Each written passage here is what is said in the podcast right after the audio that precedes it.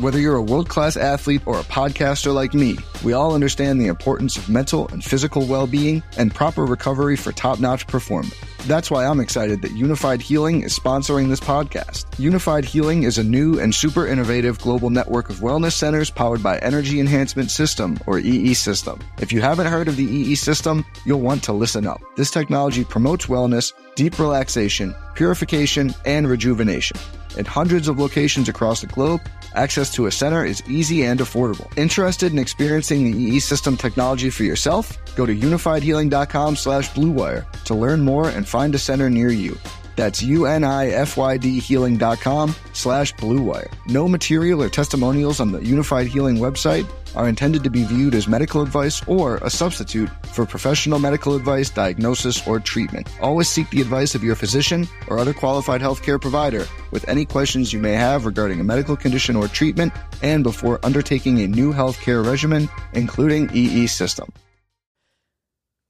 All right, what is going on, everyone? Casey Adams here. Welcome back to the Rise of the Young podcast. We are here with the one and only Matt Ishbia. Thanks so much for coming on the show. Oh, glad to be here with you. Absolutely. So we are here in Pontiac, Michigan, at the UWM headquarters, and we were just getting the tour. It's absolutely beautiful. So thank you so much for having us here today. Oh yeah, glad to have you here. We're excited. We love our campus. Glad to have you in person here. It's fun. Of course. So I want to say you guys have grown so much over the past year. I believe you guys went from 5,000 almost 10,000 employees. Is that right?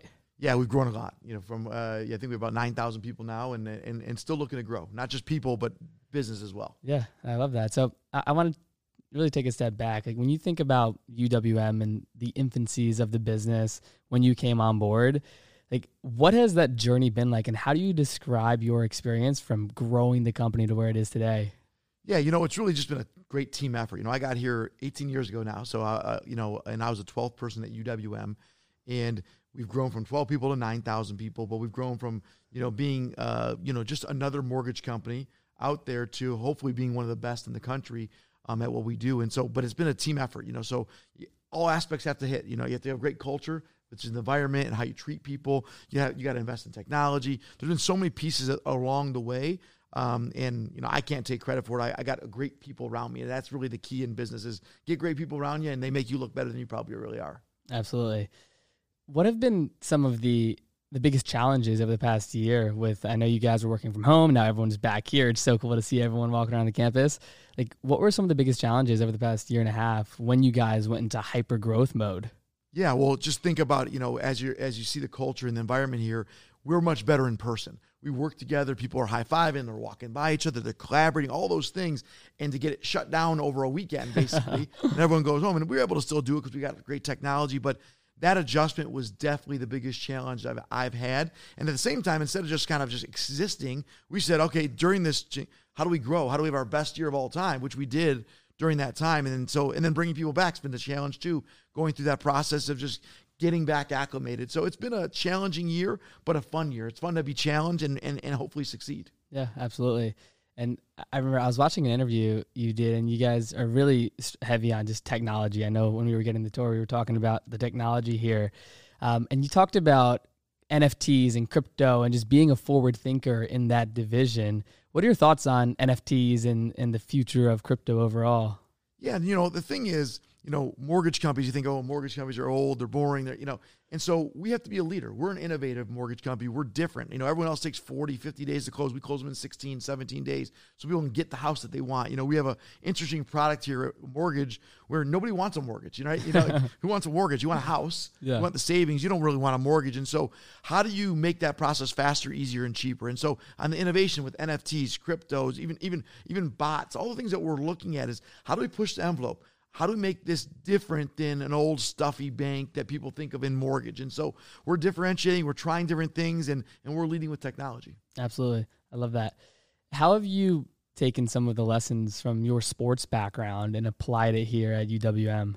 Well, it, it's it's been a huge part of, of our success and my success. It's just learning from Tom Izzo at Michigan State, and at the same time figuring out, you know, how do you apply those things to business? You know, there's so many parallels: work ethic, mindset, you know, holding people accountable. So many pieces to it. Um, I, I, could- I, I could I say I could write a book, but I actually did write a book. You know, so it's it's so big, it's so much of our success. And so I, what I would tell people is, team sports applies to the business world so much more than you realize. And and working together and having a good attitude and and caring about one another is so important. And that's really what's helped catapult our growth. I love that, and and I can feel that as well. Just being here, you know, I I grew up an athlete, played hockey for ten years, and I played lacrosse and football, and that's how I got into podcasting and business. Was I was in a neck brace for six months, almost paralyzed, and like that hardship allowed me to see the bigger picture of what I want. But I want to ask you about just sports. When did you get into sports? How have sports been like a integral part of your life? Yeah, so you know, my whole life it's I've been involved with it. You know, watching it with my father, or going to take me to a Pistons game here and there, or I was able to you know play sports growing up. So it's been a huge part of my life. Um, once again, all you know, sports like you when you're playing when you're younger, you think you're going to play forever, right? But then you realize that there is an end to it. But there doesn't have to be an end to the lessons that you learn and the camaraderie you have. You know, a lot of my old teammates from Michigan State basketball, they work here at UWM. You know, my old coach, we go see him all the time. Like we're still connected. And then the lessons we learn have applied through. And, and now actually I coach kids sports. My kids, I have three kids, 10, 8, and 7. And so I'm coaching their football, their basketball, their baseball teams, and applying those things there too. So, you know, sports is a big part of life, not because of the sport, but because of the lessons you learn about being a teammate and all those things. I love that. And I know you guys are really big on culture and you know, people talk about like the best culture building activities, but I'd love to hear your thoughts on what not to do when building culture because a lot of entrepreneurs watch this show and when you think about what not to do, I think it also gives you a cutting edge about okay, what should I avoid and you know, what have I tried that I, I shouldn't do overall. So I'd love to hear your thoughts on Yeah, you know, so I learned through the years, you know, there's a lot of times like when you're trying to build a culture or build a team, you know, you kind of want it to flow. And, you know, what I, what the biggest thing I learned on that is to set your culture and your expectations and then live it every day. And what I mean by that is don't just expect people to have a positive attitude. Say having a positive attitude matters here. And at our company, we do this. Say we have our six pillars here, which are our pillars, which are our core values, things that we think about and talk about.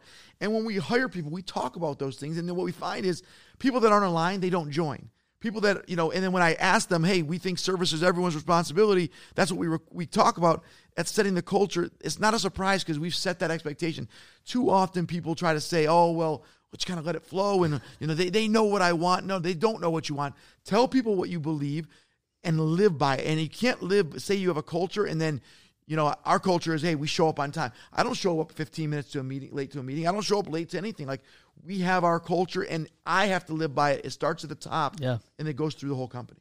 I love that.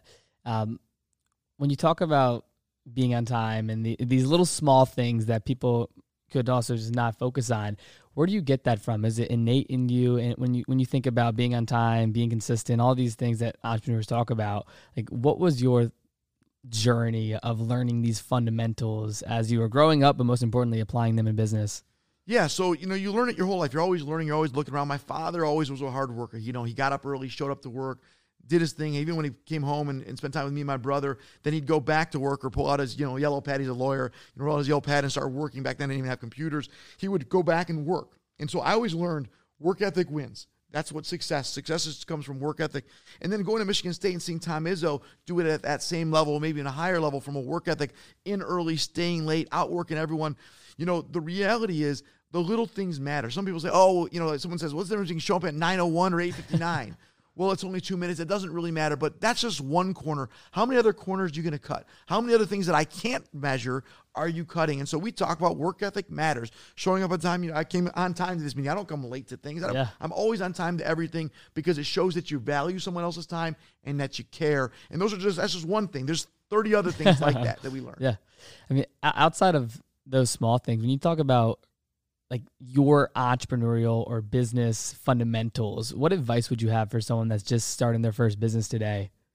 Well, I think the biggest thing is client experience, right? Client experience is everything. Sometimes people think, I got this cool product. I got this. Okay, well, who's your client and what are they going to feel? Like, how's it going to be for them? And so, client experience, and then for us, client and team member experience, because my clients are not only my you know 40 50,000 loan officers throughout the country but it's also my 9,000 people that work here what is their experience like every day they come to our office and so if I manage their experience and my clients that actually do business with me, you're going to win. Stop thinking about a product. Stop thinking about how much money you're going to make. Stop. Just figure out what the client wants and deliver it better than they expect, and you're going to win in business. I love that. how have you guys been able to track client experience and how have you innovated in that front of just customer obsession and focusing on the client? Yeah, so everything we think about is so first off, you got to actually know what they want. And as a business owner, you know, we have 9,000 people. It's easy to say, "Oh, well, you know, what let's do a survey and find out what they want." No, actually, I personally talk to clients. I was just I should have showed this last weekend. I went and talked to clients. I find out what do we do great? What would be one thing you would change about our business? And you find out that they they give you so much great feedback. So you got to figure that out. But that's anecdotal. That we also do surveys. We do other information.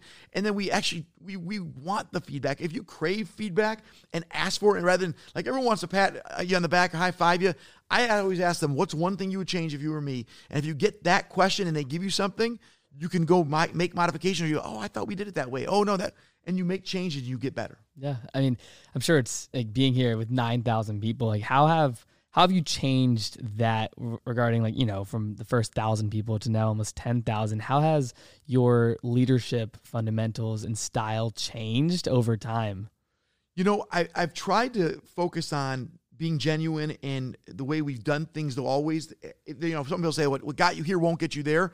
I actually don't believe that saying. I think what got you here will get you there and what got us here was caring about people showing people that you you want them to succeed helping them succeed creating opportunities and so my leadership style has been very similar where i challenge people i hold people very accountable but at the same time, I highly recognize and highly reward people. And so we're very big on that. And we do that all the way through. Now with 9,000 people, I don't know everyone's name like I used to. But you know what? I go out of my way to touch people. I have a thing called No Meeting Thursdays where I will not have a meeting on a Thursday. I walk the floor. I go. I don't talk to my executives. I don't talk to my VPs. I talk to the team members. I sit with them. I say, "Hey, how's this process? How's the technology? Oh, it doesn't work. What do you mean it doesn't work? Let me let me text the CTO about that. Right? Like, yeah. we're I, you got to you got to stay in the weeds of the business. Is the saying I say, which is always down in in the trenches rather than staying in 10,000 feet, 30,000 feet. You'll end up losing your business that way.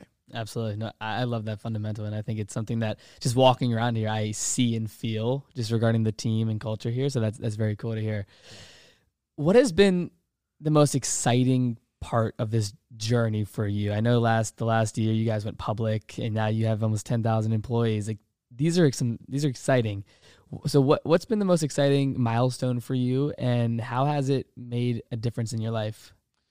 You know, I think it's it'll be amazing. Of course, going public was a milestone I never even imagined. Right, it, it wasn't something like let's go public one day. And being on that stage um, in the New York Stock Exchange was really a cool experience. Something that I never dreamed of, but it was an amazing thing. But you know, my favorite thing that's happened in the last couple of years, and like the it is you know, bringing our team back together. You know, the COVID kind of shook the world, right? Yeah. And people went home and we were like, I you didn't know if it was ever going to come back. You didn't know what was, and so that experience, and we're actually having our company fair this week. We're going to have 20,000 plus people, our 9,000 people plus they bring their kids or their grandkids, and we're going to have a fair in the parking lot and rides and, and games. And that is my favorite stuff is that camaraderie. You know, running a company remote and doing Zoom and doing all these things. And it's, it's not, it's not for me. It is not so. My favorite moment is that family feel, that company rally, the fair. We're gonna have a big holiday party this year. we have holiday. Like those things are my biggest things, and so going public is definitely the one you can point to, or winning the national championship in basketball yep. you can point to. But really, uh, my enjoyment is walking through this building, high fiving people, talking to people, and just seeing the team working together. I love that. When you talk about leadership and even um, like your leaders throughout your life, whether that's coaches or your dad or whomever it may be. Do you have any certain mentors that you can point to through your life that have inspired you along the way to get to where you are? Yeah, you know, I, I, would probably still go back to, you know, my parents and my brother, who I'm very close with, and he's very successful in business too. But like my mom, my dad, and then Izzo, you know. But the one I would say that I don't talk about enough maybe is is one of my old teammates, Mateen Cleaves, actually works here now. He was a national player of the year, superstar. But what I learned about from that guy, because Coach Izzo is going to tell you what you're supposed to hear because he's your coach, right? And my parents tell you because they're parents.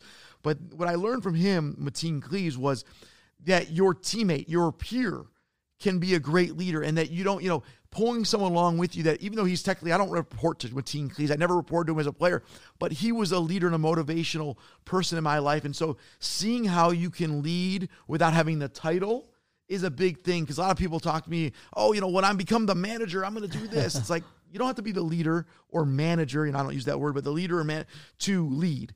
Be a leader on the floor. Be a leader. Do the right things without the title. And Mateen was that years ago when I played with him. I love that.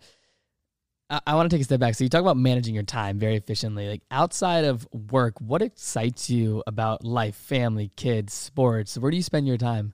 You know, so my life's not that exciting, unfortunately. you know, it's it's here working because I enjoy making an impact on people and the people that work here and seeing them flourish and succeed. But then everything else I do outside of here is with my three children. I have three wonderful children, coaching their sports, being involved, you know, teaching them lessons, and at the same time, like you know, you know, I'm working a lot, so they see I work a lot. They see that I care. They see that you know I'm very big on time management. You know, in order to be successful, you know, I, I have a thing I talk about. You know, everyone gets 24 hours. You do, I do. You've obviously been very successful. A lot of people want to have a great podcast like you do. A lot of people trying to do what you do, but are they willing to put the work in? And I look at it as I got 24 hours, and so do you.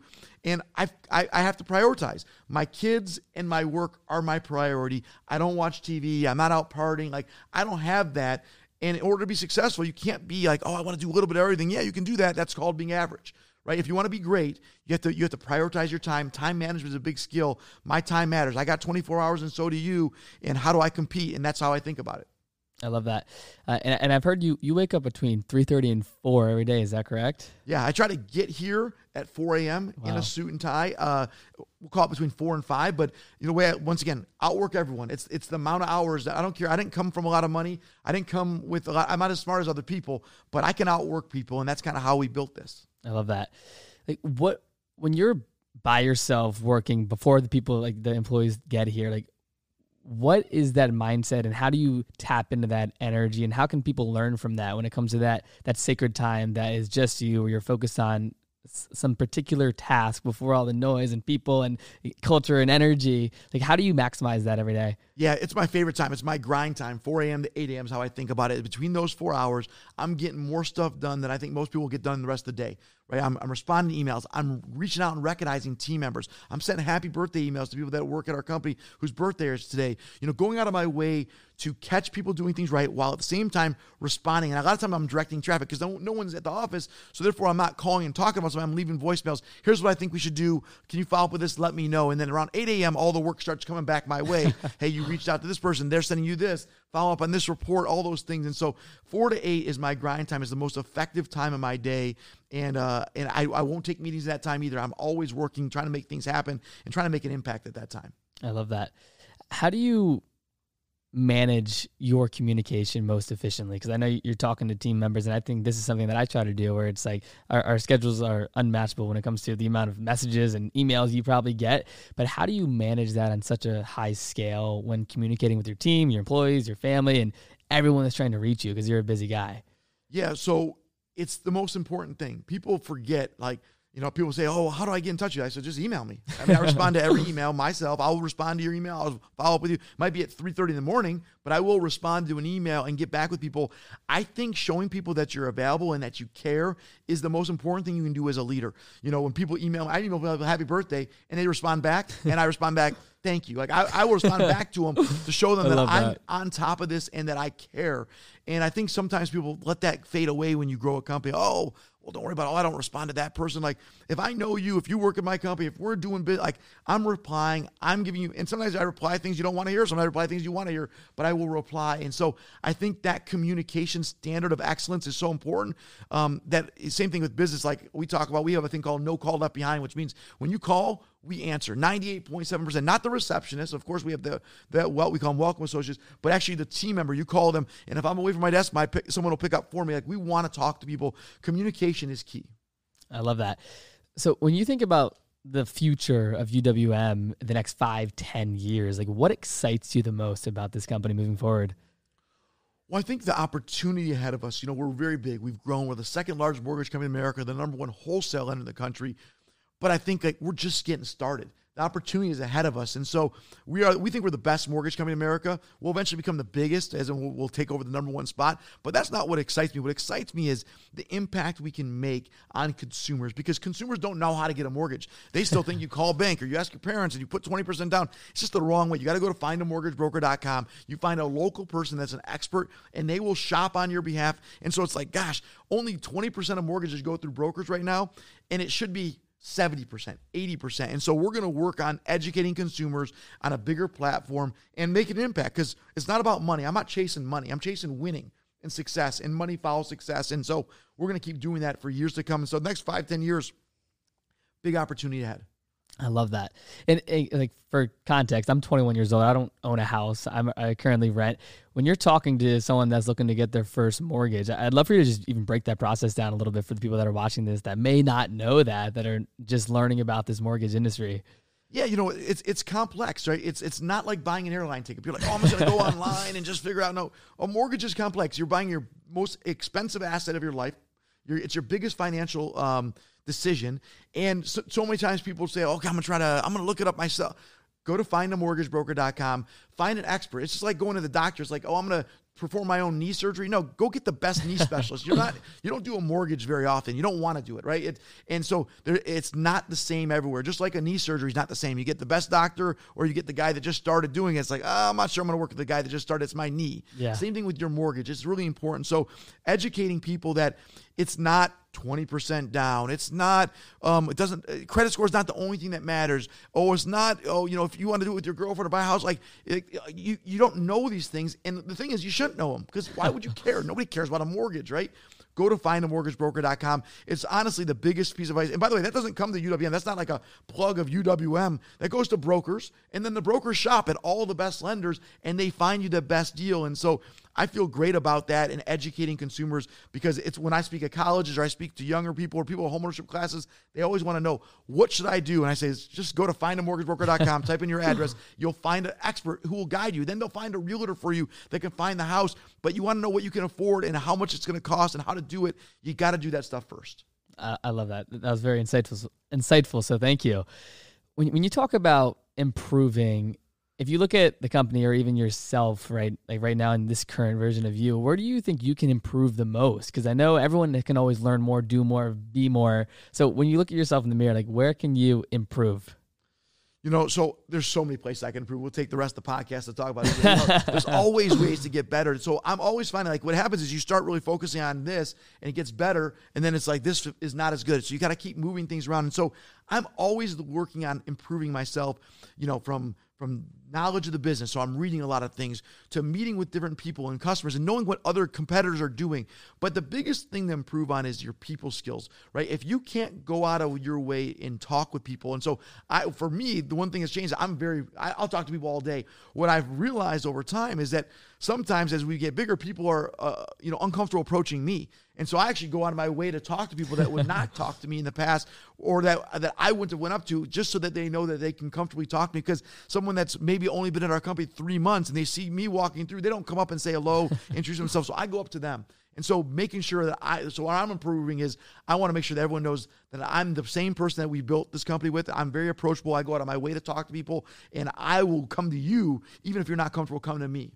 I love that, and that's that's such a superpower, in my opinion. Like being someone that has such a finite amount of time, so many people to talk to, like going out of your way to do that, I'm sure it makes anyone, even doing something like this, right? Being on my podcast, taking the time to do it, I feel that, and I appreciate that so much. Yeah, no, I um, appreciate um, you. It's it's fun to be part of it. Totally. So when you when you're thinking about um, just your business endeavors, UWM in this conversation, how do you think about like what is that next level right? I know you talk about the next five ten years uh, being number one but mo- most importantly focusing on people. Like how do you quantify just the next level in business? Because i'm sure when you got started when there was only a thousand people here getting to 10000 like that wasn't the goal. You were focused on just building one at a time. So like where does it go from here? From from 10 almost nearly 10,000 employees as we talked about going into the next five ten years, but just a quantifiable goal that you're excited about that the team is excited, excited about when it comes to uh, moving the needle. Yeah, so it's it's